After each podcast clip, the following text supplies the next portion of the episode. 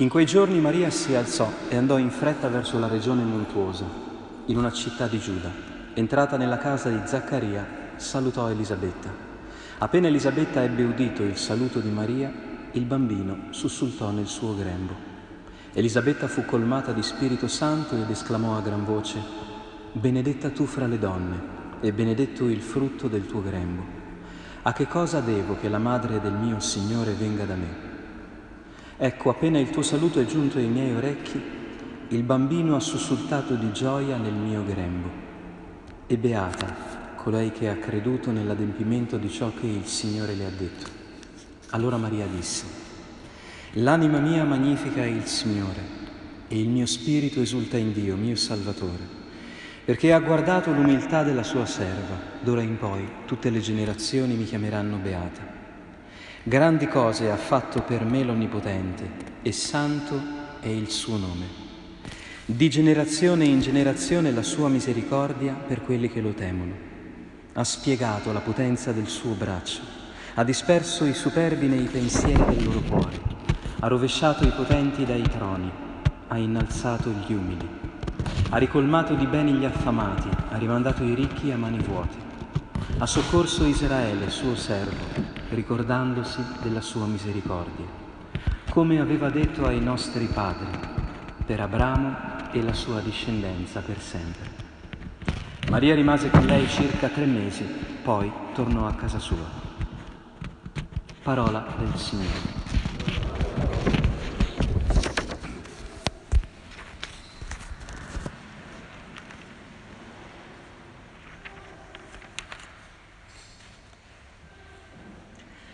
Nel giorno dell'assunta la liturgia della parola è interessante perché sposta la nostra attenzione, mentre così saremmo propensi ad ascoltare letture che ci parlano del cielo, no? di corpi che si innalzano in alto. Dalla prima lettura al Vangelo invece, invece sembra che si parli più di gravidanze, eh, di donne che sono incinta e devono partorire e hanno difficoltà nel farlo, oppure si incontrano mentre stanno per farlo come Maria ed Elisabetta. Allora vediamo di entrare un po' nel mistero dell'assunzione a partire proprio da questa categoria così apparentemente insolita, no? quella proprio della gravidanza, che sembra riguardare soltanto le donne e invece è faccenda di tutti noi. Perché Maria è assunta in cielo, secondo la fede e il credo della Chiesa? Come avete sentito non c'è scritto esattamente questo mistero, però ci sono tutta una serie di indizi che la nostra intelligenza ha saputo decifrare in questa direzione. Il primo è quello che ci dà San Paolo, il quale dice una cosa molto semplice. Tutti in Adamo muoiono, cioè a tutti noi tocca morire, anche dopo la risurrezione di Cristo. E infatti anche Maria è morta. Tuttavia in Cristo tutti riceveranno la vita. Cristo è stato la primizia e poi dopo di lui la riceveranno quelli che sono di Cristo. Ecco, Maria è stata di Cristo, del suo figlio, più di chiunque altro. Per questo la Chiesa ha sempre creduto che la madre non può essere lontana da dove è il figlio. Il figlio è morto ed è asceso al cielo. Benissimo, anche la madre dopo la sua morte è stata assunta in cielo. Infatti se voi andate a Gerusalemme a cercare la tomba di Maria, non la trovate il corpo di Maria non c'è in questo mondo. A Gerusalemme ci sono due tradizioni, non so se lo sapete. C'è la tomba dell'Assunzione, custodita dai, dagli ortodossi armeni, dove Maria si sarebbe eh, addormentata per poco tempo nella morte e poi sarebbe stata assunta in cielo prima della corruzione. I cattolici custodiscono invece un altro santuario dove si ricorda la Dormizio Maria, cioè Maria sarebbe stata assunta in cielo durante il sonno, eh, come tutti noi vorremmo morire, e non te ne accorgi nemmeno. Non sappiamo esattamente eh, da quale parte della città di Gerusalemme, se dal monte Sion o, o dalla valle del Cedron, Maria è salita in cielo. Di certo queste due tradizioni ci dicono unanimamente una cosa.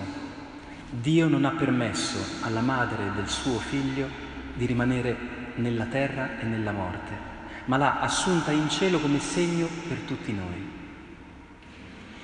San Paolo però dice poi una cosa eh, che per noi è un po' scomoda, perché dice così, È necessario che Cristo regni finché non abbia posto tutti i nemici sotto i suoi piedi. L'ultimo nemico a essere annientato sarà la morte. Così come Maria ha dovuto vivere tutta la sua vita e morire, noi, anche se sappiamo che Dio ha vinto la morte e in fondo al tunnel vediamo una luce, dobbiamo anche noi aspettare di vivere la vita come una battaglia con tanti nemici, l'ultimo dei quali è la morte. Dio non ce l'ha tolta. Quindi l'assunzione è anche il ricordo scomodo che la grande sorpresa, la vita eterna, il cielo, il paradiso, sono la tappa che sta dopo il passaggio critico della morte, che tutti dobbiamo affrontare. Ci verrebbe da dire, ma non poteva togliere la morte eh, e farci andare subito tutti in cielo. Sicuramente sarebbe stata una storia più sicura, ma saremmo arrivati in cielo non nelle condizioni adatte per vivere il cielo. Perché il fatto che noi la morte la dobbiamo affrontare, come ora vedremo, ci aiuta a prepararci a quello che sarà la vita eterna. Cos'è che dobbiamo imparare prima di morire? Quello che ha imparato Maria. Quando Maria va da Elisabetta, con, con la pancia piccola, mentre Elisabetta aveva una pancia già più grossa, si sono salutate, ed Elisabetta ha detto questa cosa di Maria, Beata colei che ha creduto in ciò che il Signore le ha detto. Ecco il secondo indizio dell'assunzione. Come mai Maria è andata in cielo? Perché ha creduto in quello che il Signore le ha detto. Noi siamo così automaticamente cristiani che forse ci siamo dimenticati il brivido della fede. Dio ci ha fatto una promessa quando ci ha creato eh, forse ce lo siamo dimenticato, ma da quando abbiamo cominciato a esistere in questo prodigio, è questo corpo che ora sta funzionando con mille processi complicatissimi di cui sottovalutiamo l'importanza ma che stanno avvenendo, il sangue che circola, l'aria che entra, eh, tutto quello che ogni giorno ci capita. Questa è la prima cosa che Dio ci ha detto. Tu sei un prodigio, tu sei una realtà misteriosa e meravigliosa. che non è destinata a morire, è destinata a qualcosa di molto più bello della morte. Qualche giorno fa è morto, come sapete tutti, no? Piero Angelo. Avremmo letto forse tutti il suo testamento, che è il testamento di un uomo di scienza, non credente, pieno di dignità, no?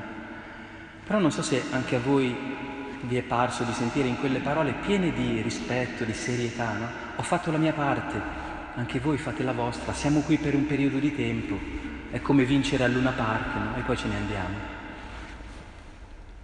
Una zona d'ombra di tristezza, ma è possibile che sia veramente così? Cioè che noi siamo qui ed è un regalo, no? Chissà poi da parte di chi, e poi scompariamo e non esistiamo più. Vi sembra intelligente questa lettura della realtà? Che tutte le nostre vite così complicate, così uniche, così belle, sono semplicemente un caso, un caso che inizia e finisce e poi passa la palla ad altri.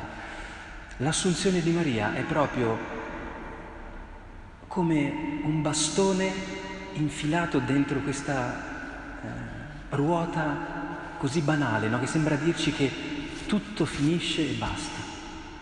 Maria ha creduto in cosa? Nel fatto che Dio, quando ci dà la vita, ci promette anche che questa vita è un regalo per sempre non soltanto per un po'. Per questo Maria canta il Magnificat.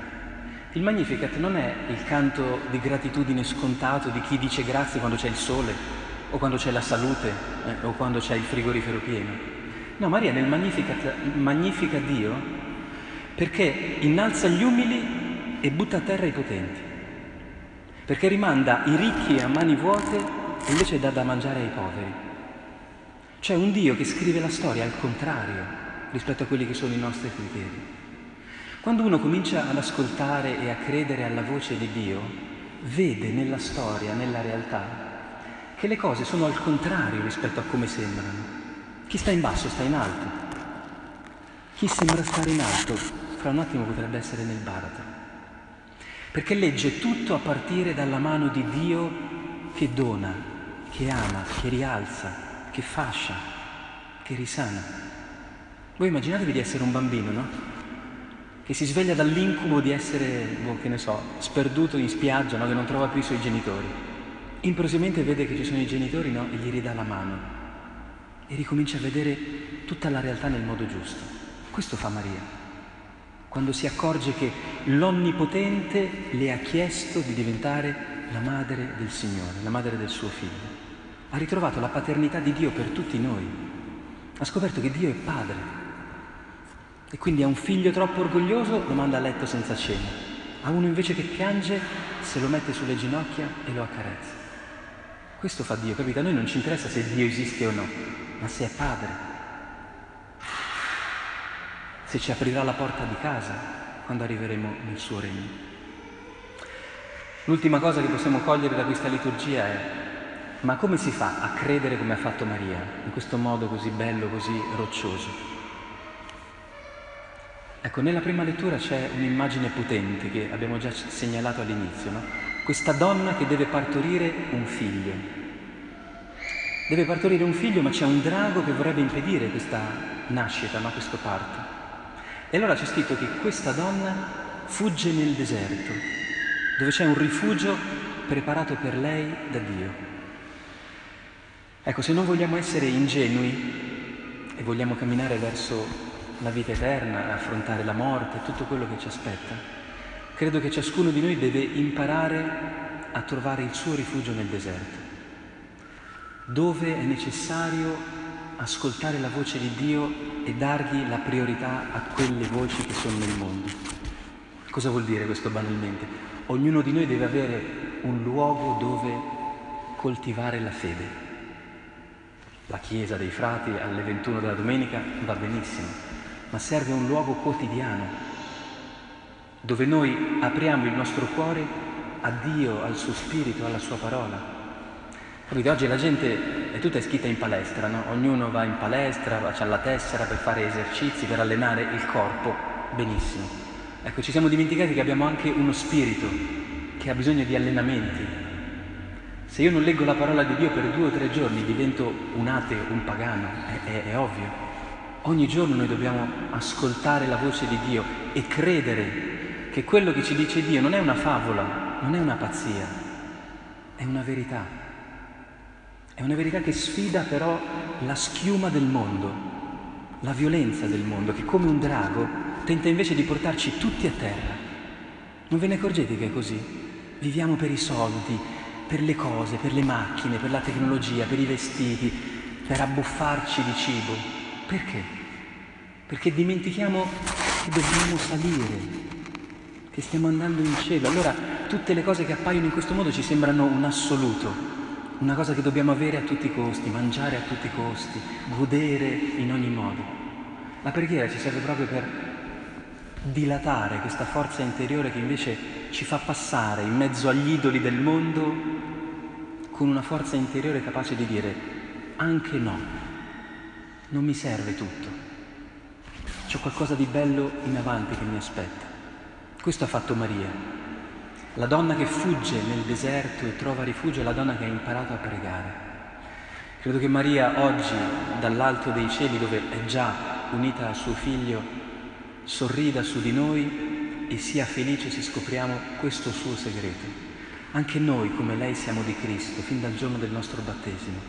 Ma questo legame potente che ci porterà nella vita eterna, noi abbiamo la responsabilità di alimentarlo pregando ogni giorno, ascoltando la voce di Dio e provando a credere che quello che ci dice Dio è più bello e più vero di quello che ci può dire chiunque altro.